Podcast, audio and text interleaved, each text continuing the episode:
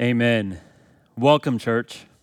I'm so joyful to be together, to be joined together again tonight as we remember the crucifixion of our Lord Jesus Christ.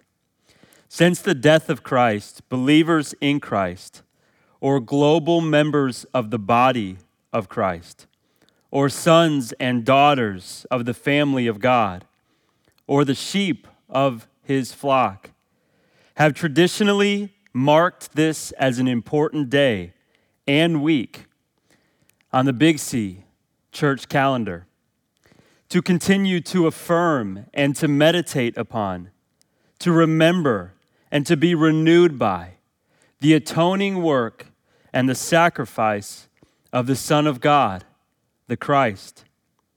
And this occasion of Good Friday historically has been preceded by the remembrance of the Passover and now is joined together with the sacrament of the Lord's Supper. So, this time should help us to remember and to help us to be transformed, even catalyze a new season of sanctification for us as we progressively come to a greater understanding, year by year, how essential the gospel is for our salvation and for our transformation into Christ likeness in every area. So tonight we will spend time in 1 Peter chapter 2. If you have your Bibles, you can open there now and join me in turning to 1 Peter chapter 2, verses 22 through 25. And let's pray together to ask God to be with us as we remember the Christ and the crucifixion and how we are transformed by that message. Let's pray. Father, we come before you tonight. We ask by your grace that you would help us to see the message of the Christ and Him crucified, that we would celebrate as the early church did and as we continue to do as Christians. Historically, since the time of Christ, that we would remember the day, we would celebrate, and we would reflect upon, and even be transformed by the memory of the crucifixion of the Christ. I pray, God, that we would join in the saints throughout history as we remember.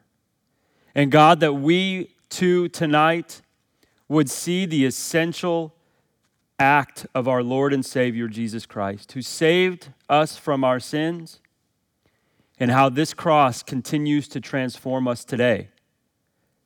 God, we never outrun the cross, we never go beyond the cross. I pray that the believers who are watching this tonight would only deepen in their understanding of the cross. They would understand progressively for the rest of their lives more and more deeply the magnitude of their sin and the pervasiveness into every facet. Even when we want to do right, evil is lying right at hand. And even when we move into some place of change, we are in danger of a different form of sin in every way. Help us to see then that we need the cross because of the magnitude of our sin. And help us to understand the depth and the breadth that the cross of Christ provides in regards of our salvation and our transformation. God, I pray that you would use the book of Peter and this passage to bring to light the memory of the cross. And God, I pray that we would remember it in the week to come, even in the couple of days to come, as we celebrate the resurrection. Let us be changed tonight. In Jesus' name, amen. If you have your Bible, once again, we can start reading in 1 Peter chapter 2. We're going to look at verses 22 through 25, and we're going to talk through it. It says this in verse 22 Peter writes, He committed no sin, neither was deceit found in his mouth.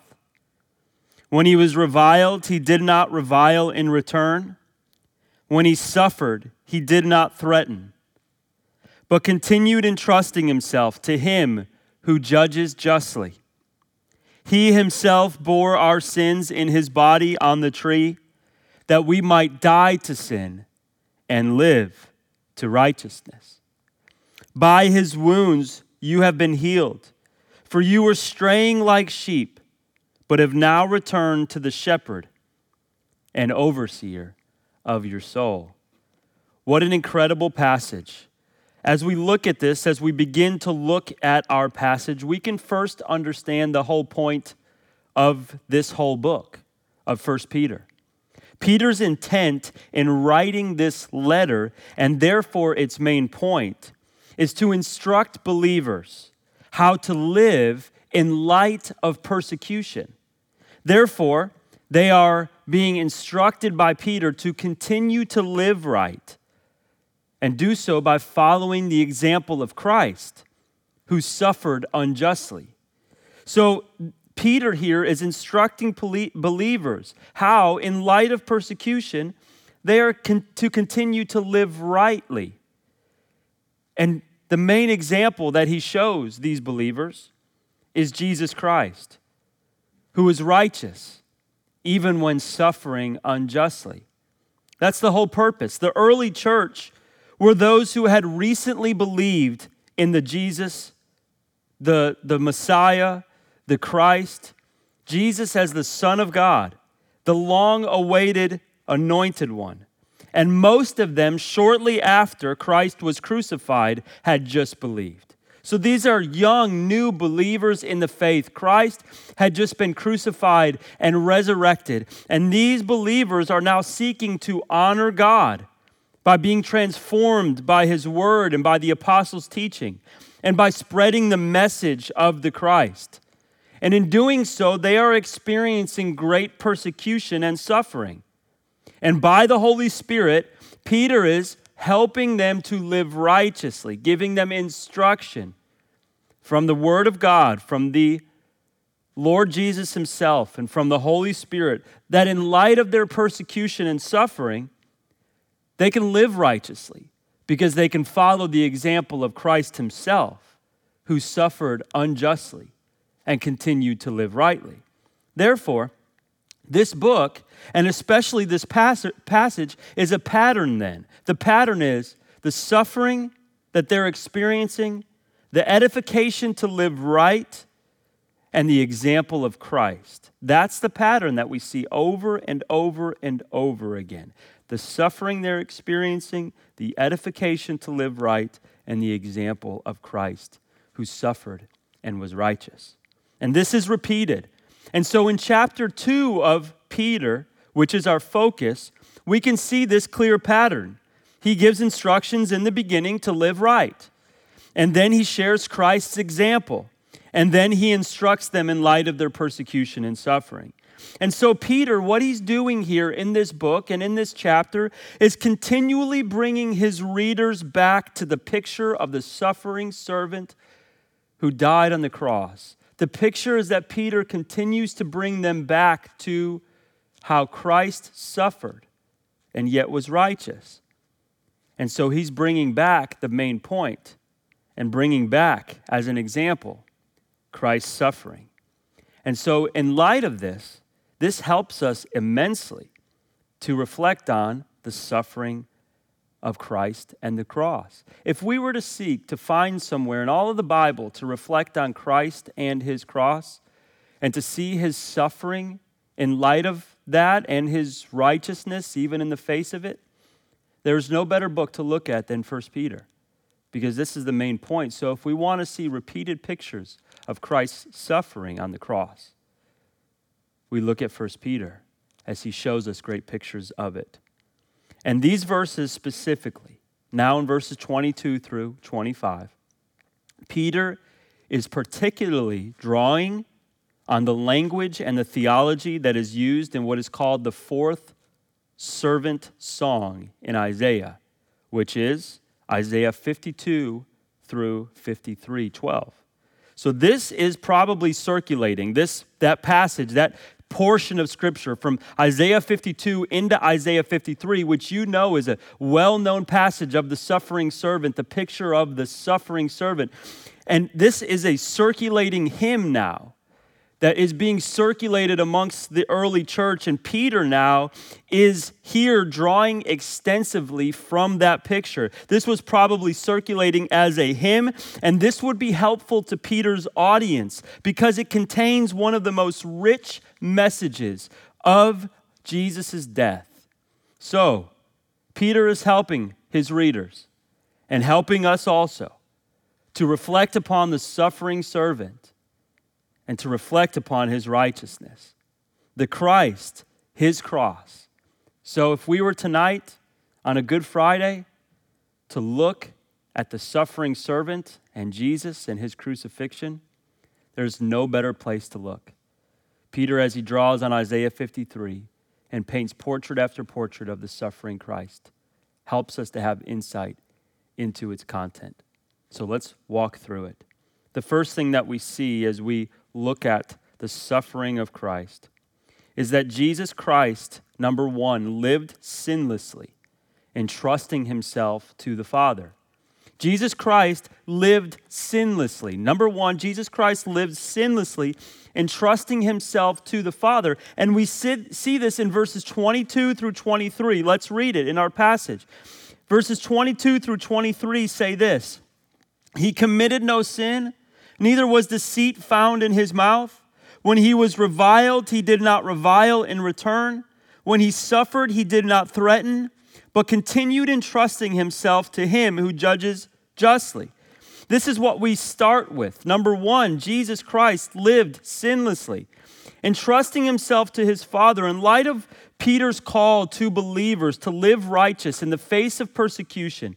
Peter is now, as he has done repeatedly in the book, calling believers to gaze upon Christ's example in doing this. And he tells us that in the face of persecution, Jesus committed no sin. This is what we see to begin verse 22. We read, He committed no sin. Jesus came to his very own people. And the Jews, the common man, the religious leaders of the time, rejected the Messiah. They hurled insults at him. They didn't believe his message. They mocked his love, his teaching, and his atoning work. Isaiah 53, where Peter is drawing upon in this passage, shows us explicitly. It says, Isaiah writes, Who has believed what he has heard from us? And to whom has the arm of the Lord been revealed? For he grew up, Jesus, before him like a young plant, like a root out of dry ground. He had no form or majesty that we should look at him no beauty that we should desire him. He was despised and rejected by men, a man of sorrows and acquainted with grief. And as one whom men hid their faces, he was despised, and we esteemed him not. During his life, Jesus was despised. He was despised even in his hometown, even in his own household, and he was considered to be offensive. Matthew records this. It says that they took offense at him. And Jesus said to them, A prophet is not without honor except in his hometown and in his own household. Matthew 13, 57. During his trial, even, he was called a blasphemer for testifying about who he was. During the time with Pilate, the crowd yelled, Crucify him, crucify him. Matthew tells us and shows us this account. Pilate said to them, Then what shall I do with Jesus who is called Christ? And they all said, Let him be crucified. And he said, Why? What evil has he done? He was righteous, he committed no sin. But they shouted all the more, Let him be crucified.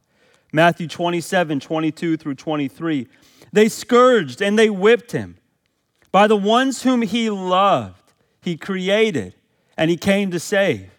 During the preparation of the crucifixion, he was put on a place of being mocked in front of everyone. He was hurt, he was spit upon, and Peter tells us that in the face of this persecution, Jesus committed no sin. You see, again, Peter is emphasizing here Jesus' response in the face of persecution. This is during a very particular time of Jesus' life, namely the last three years of his life. This is an example to the believers who are called to live righteous in the face of persecution. This is exemplifying Jesus' maltreatment and yet his sinlessness. That's what it's pointing us to. Peter tells us that in the face of persecution, Jesus committed no sin. This is what we need to understand and first gaze upon. He never once succumbed to anger or to retaliation or to being hurt and retaliating with that hurt in a sinful way. He didn't pursue the path of pride. He didn't hurt because he was hurt. He committed no sin, Peter says. He did not slander or gossip. In fact, the very next part of verse 22 tells us this explicitly. Peter tells us, neither was deceit found in his mouth. So he tells us that he committed no sin and deceit was not even found in his mouth. The prophet Isaiah tells us again in Isaiah 53 7 this time, he was oppressed and he was afflicted, yet he opened not his mouth. Like a lamb that is led to the slaughter, and like a sheep that before its shearers is silenced, so he opened not his mouth. He didn't sinfully control. He didn't anxiously make demands. He didn't stew on his need to be right. He wasn't selfish. He wasn't quarrelsome, either by habit or by premeditated choice. Even more startling, he committed no sin in his heart. No sin, even in his heart, while suffering unjustly. No battling with them in his mind. No ill will or hate towards them in his heart. No bitterness controlled him, and no proving himself right in his own head. He committed no sin because his heart was pure and it was full of love. Luke tells us in Luke 6:45 that out of the abundance of the heart the mouth speaks. And therefore we know Jesus' heart was pure because his mouth spoke no deceit. His heart was pure. And therefore, verse 23, as we go on in this, Peter tells us when he was reviled, he did not revile in return. He was gossiped about, he was accused wrongly, he was despised, he was even considered evil. And he did not feel the need to retaliate sinfully. He did not feel the necessary urge to vindicate himself. He to accuse others of wrongdoing in return just to get even and to prove himself right and to prove them wrong. Even more so, verse 23 tells us when he suffered, he did not threaten.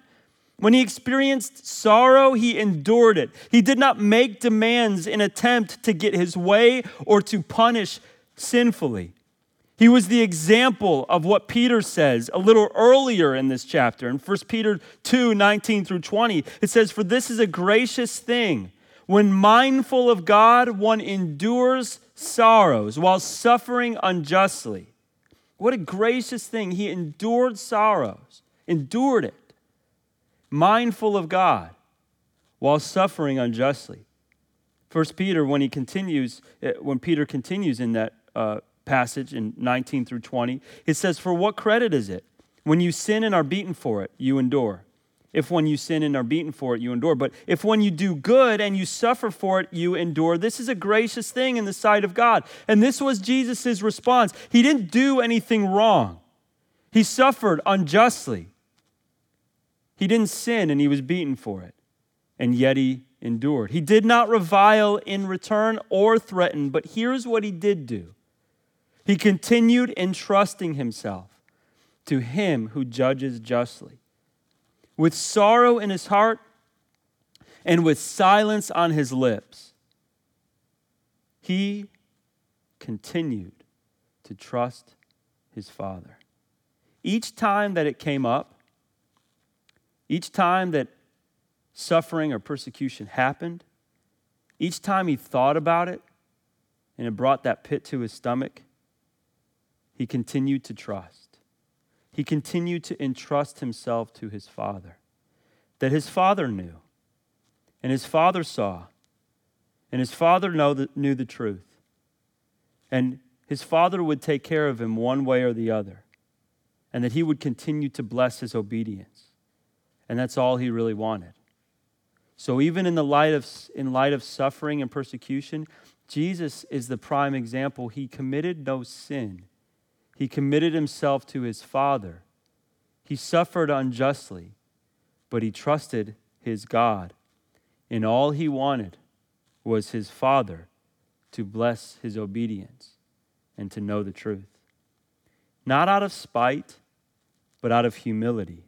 and out of love. He pursued humility. Peter says later uh, in this book, uh, in light of some of the context and, and what's right in the face of persecution, Jesus did graciously and perfectly this he says in 1 Peter 5 5 through 7, clothe yourselves, all of you, with humility toward one another. Again, this is in light of instructing believers how to respond in face of persecution. And this is what he's telling them to do. And Jesus was the perfect example of this. It says that God opposes the proud but gives grace to the humble. And Jesus pursued humility. He says, Humble yourselves, therefore, believers, in face of suffering and persecution, under the mighty hand of God, so at the proper time he may exalt you, casting all your anxieties on him because he cares for you. This is what Christ did perfectly in, in the face of his persecution and ill treatment, because he knew that he would be the prime example for our humility while suffering. Peter says in chapter 5 of the same book, and after you have suffered a little while, the God of all grace, who has called you to his eternal glory in Christ, will himself restore and confirm and strengthen and establish you. To him be dominion forever and ever. Amen. And Christ knew this. He knew that he would be restored and confirmed and strengthened and established by his Father. So he was mindful of God. He endured sorrow while suffering unjustly. He was our example. He committed no sin.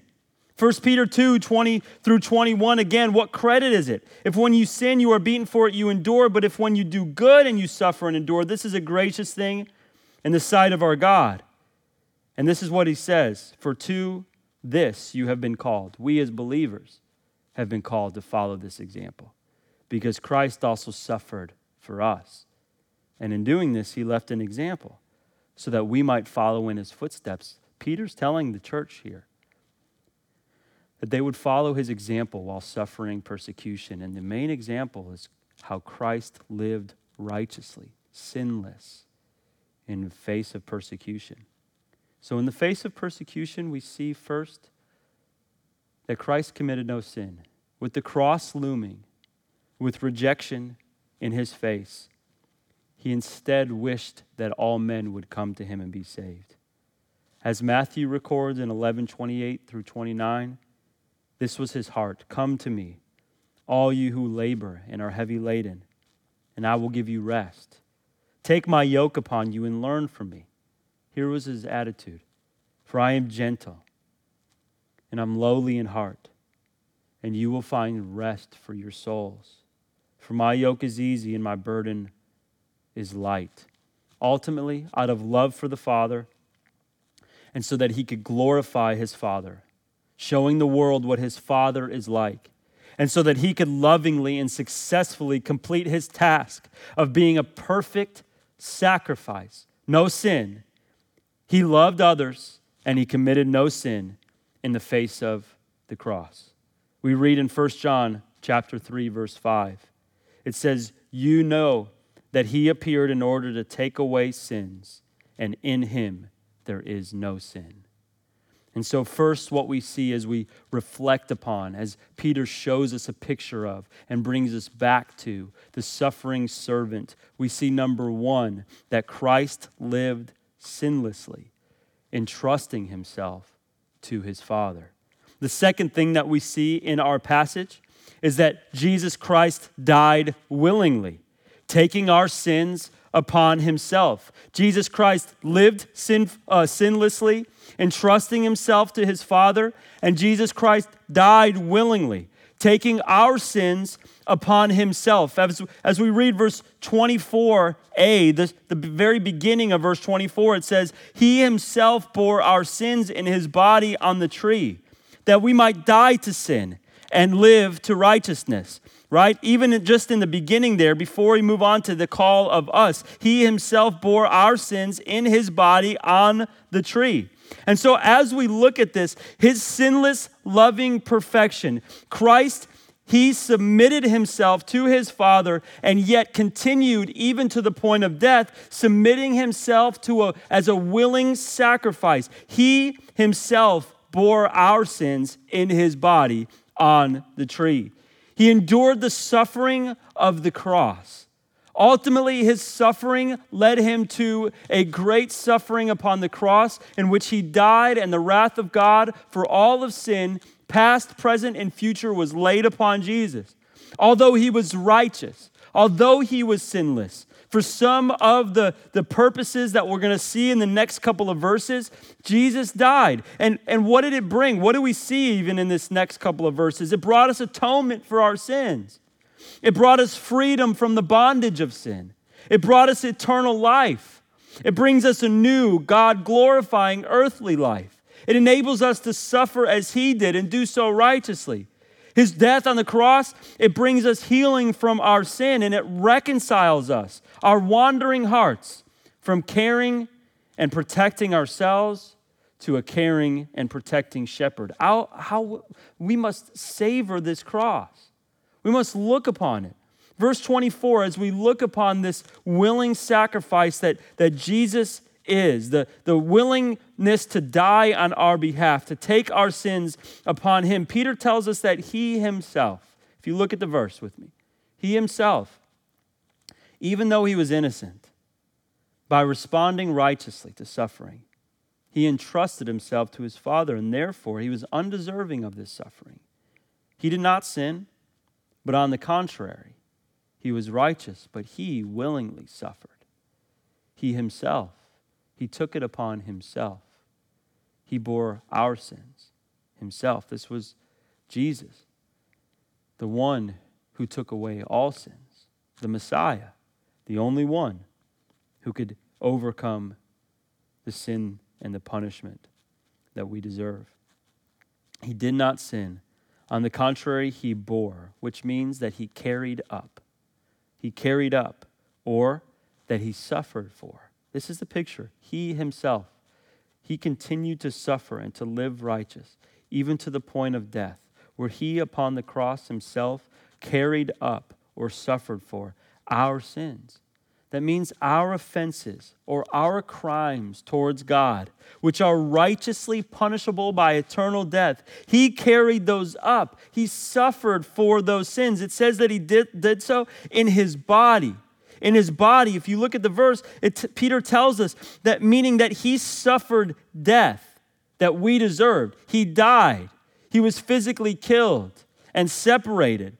The God he loved, the Father he knew, turned away because all of our sin was cast upon him. He himself, Jesus, the suffering servant, endured suffering and lived righteously, entrusting himself to the Father, even to the point of the cross. And even on the cross, he bore or carried up our sins, the punishment that we deserve, our offenses before God. And he did so in his body by being punished to death and even his father turning away. And Peter tells us that he did this on the tree. Literally, what he's referring to and what he says and what it means here is the wood. He did so on the wood, which we know the wood is the cross.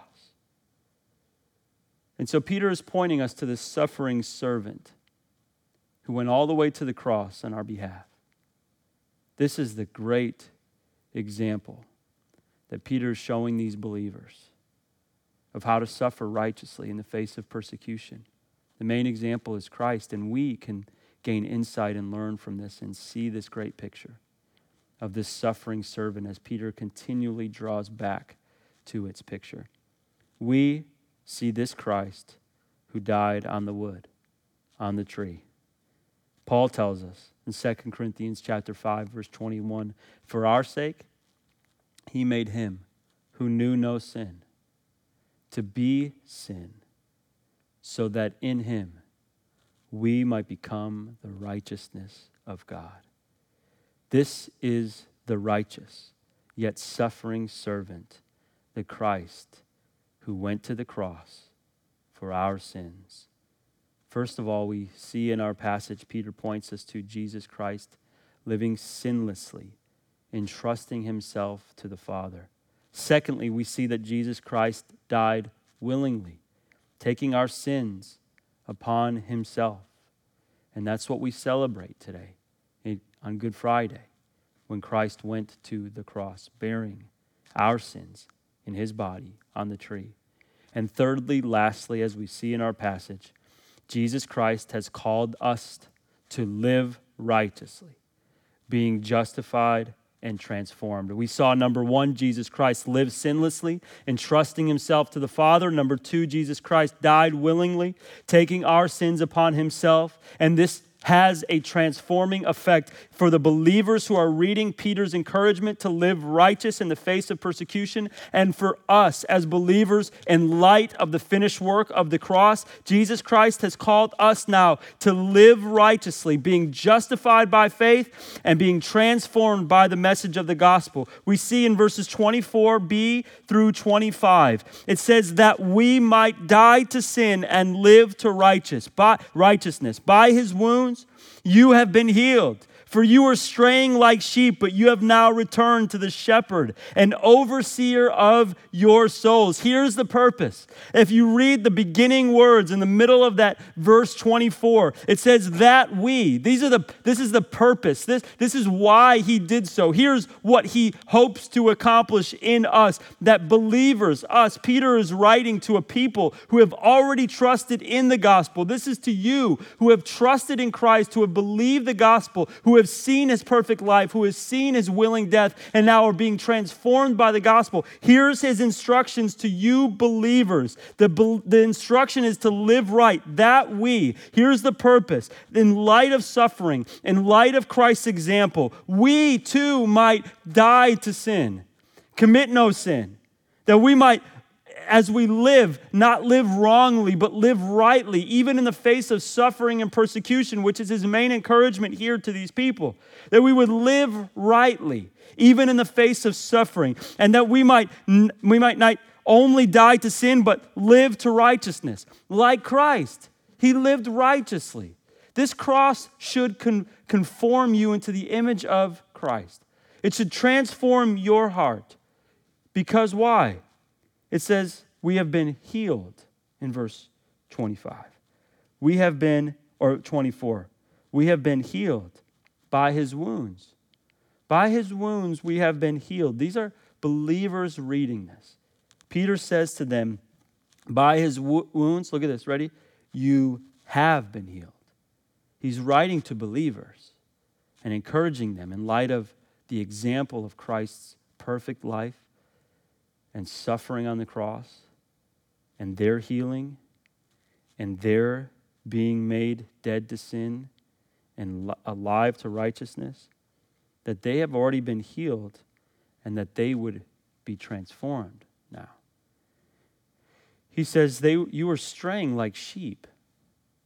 You were walking away, and now you have returned to the shepherd and the overseer of your souls, the one who's caring for you.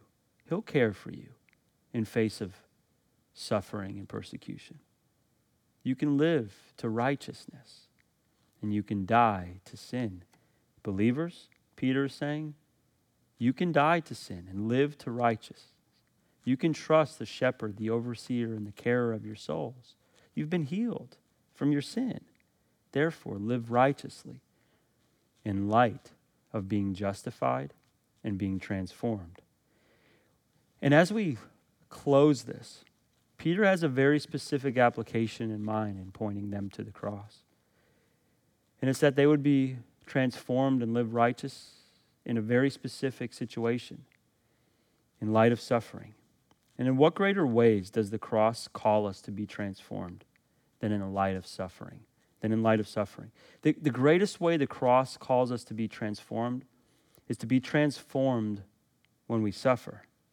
Christ is our perfect example. The cross, there, there's no greater uh, picture that the cross gives us than to be righteous while we suffer. There's no greater way that we can see a, a Christ's perfect example and be changed by it than to look at it and see how the cross of Christ calls us to be transformed in light of our suffering. Christ is our perfect example. The cross is the particular instance. So Christ calls us to a God glorifying, love purposed, gospel advancing suffering. That's what he calls us to.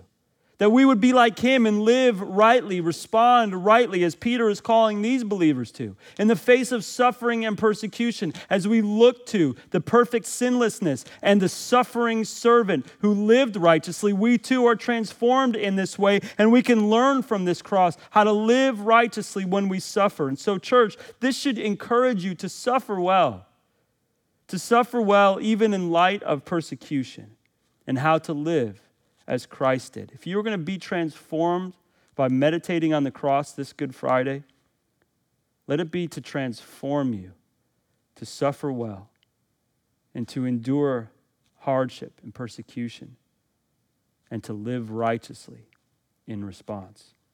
I think about 2 Timothy chapter 2 in verses 22 through 26. Paul mentions that we should patiently endure evil that would be a good application for this. As Christ patiently endured evil as he suffered unjustly. Or 1 Corinthians chapter 13 verses 4 through 8a as we've been meditating upon. And how we are not resentful as one of the aspects of great love. Or what about 2 Corinthians chapter 12 where Paul speaks of his own weakness and suffering and persecution and how he said he was content with that weakness so that Christ would be glorified. That would be a good application for us.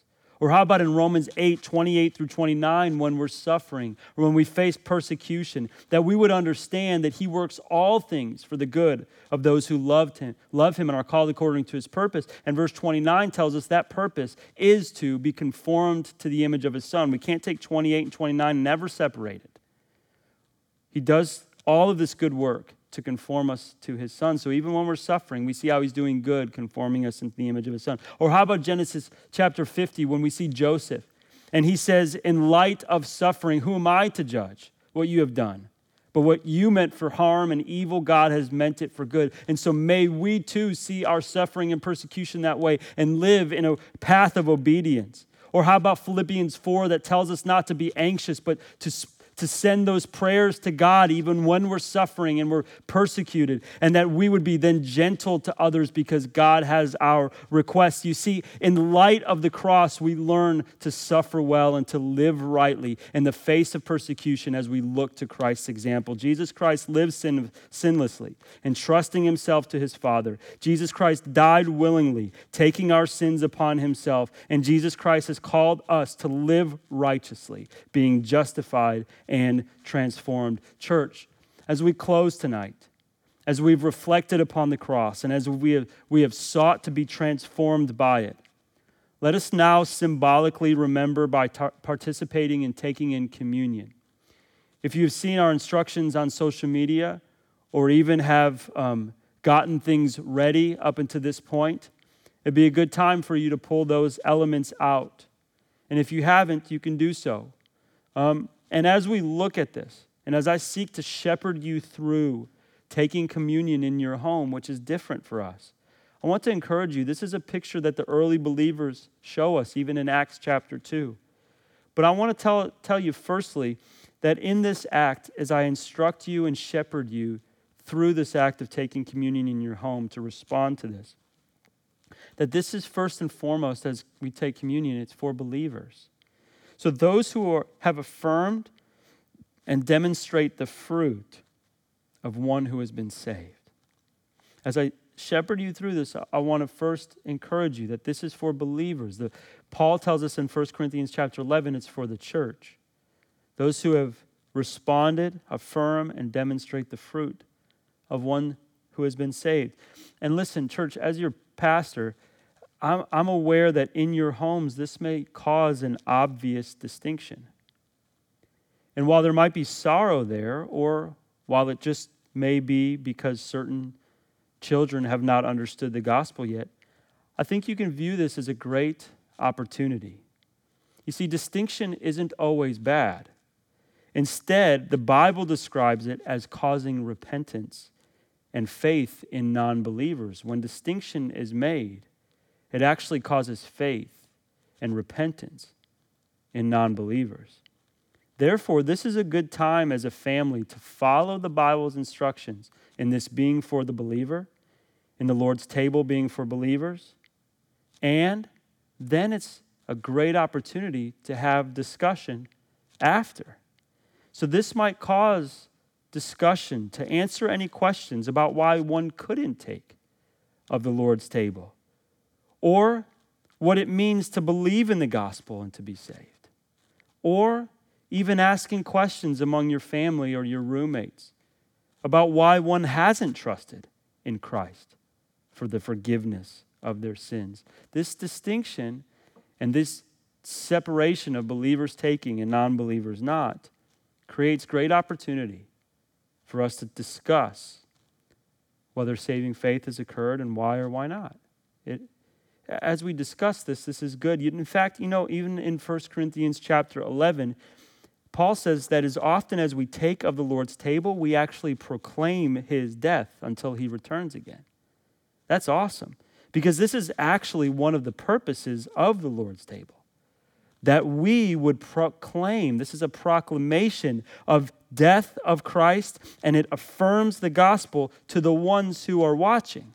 And so, as we take of the table, it's not just for reflection, it's not just for repentance, but it's for proclamation that those watching would see and hear and understand the gospel. And so, you can find this instruction helpful if you, if you want to look at it in 1 Corinthians chapter 11. And so Paul tells us that this is for the church, for believers. And I encourage you to do that in your home, to follow those instructions, and allow it to provide great opportunity for you, to be a proclamation to everyone who is watching around you. And then, as Paul instructs, let us take this reverently after a time of examining ourselves. And so, as you begin the process now, I read what Paul says in 1 Corinthians chapter 11. He says, The Lord Jesus, on the night when he was betrayed, took bread. And when he had given thanks, he broke it and said, This is my body, which is for you.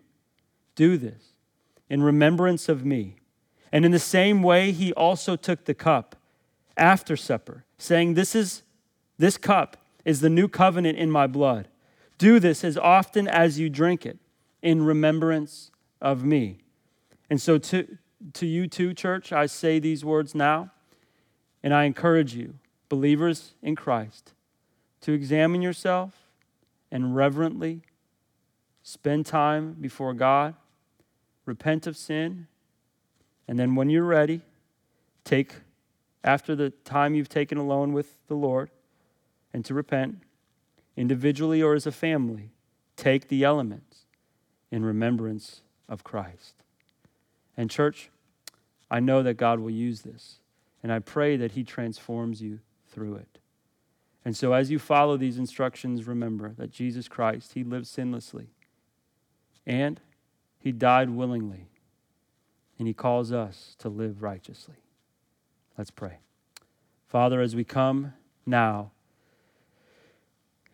and hear your words in 1 Peter, help us to live our lives in light of these truths not to forget, but to be transformed, that we too, as Peter instructs these believers, would live righteously. We would live right in the face of persecution, reflecting upon Jesus and his cross and his example.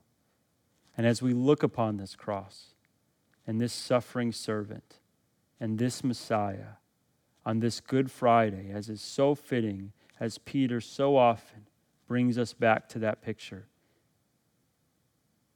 I pray that this responding in communion would be a catalyst for even a new season of sanctification for us as we meditate on these truths continually. Bless this time as we sit now and reflect and remember and respond and proclaim by taking of this cup and of this bread and offering our lives as sacrifices to you.